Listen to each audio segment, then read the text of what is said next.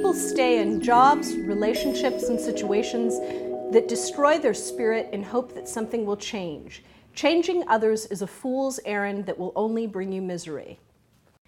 I've dealt with a lot of clients over the past several years who are in really difficult jobs or really terrible relationships, and they're really miserable, and frequently they are for a very long time. And one of the most important things that I tell people that really speaks to not just your success, but your happiness and your joy is that you have to understand you will not change people. You will not change your boss. You will not change those you work with. You won't even change your husband or partner or girlfriend. However, you do have a great deal of control over your reaction to those situations and the, having the courage and the capacity to remove yourself from those situations.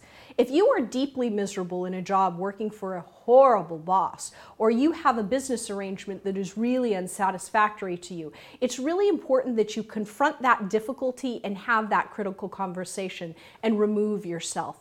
If you don't, just waiting and hoping and behaving better and thinking that, you know, if you're nicer and you show up and you do everything they want to do, that will somehow impact the circumstance is really a fool's errand. You will waste an inordinate amount of your time and you'll be incredibly disappointed.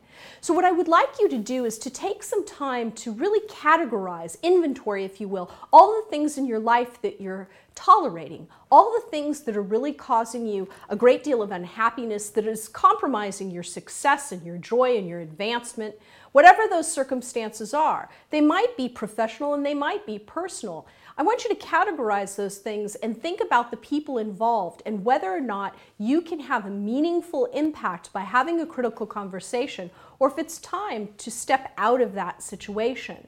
Until you figure that piece out, enduring is not a strategy. Enduring will keep you in this position indefinitely. So, the most important gift that you can give yourself is to take those circumstances in which you feel like, you know what, this is no longer good for me, and extract yourself. That's an incredibly important lesson. It's very hard to do. Most people feel like they don't have the choice. They have to stick out this job or stick out this relationship. The truth of the matter is, the only thing that's standing in your way is not that other per- person, but in fact, you. It's you having enough courage and you really harnessing that courage to sit down and say, This isn't working for me anymore. And while I love this job very much, or I love you as a person very much, I have to let you go. So for this actionable motivational video, what I'd really like you to do is take that inventory, look at the things you're tolerating in your life that's standing in the way of your joy and your success, and go have those critical conversations and really create a new reality for yourself that's better.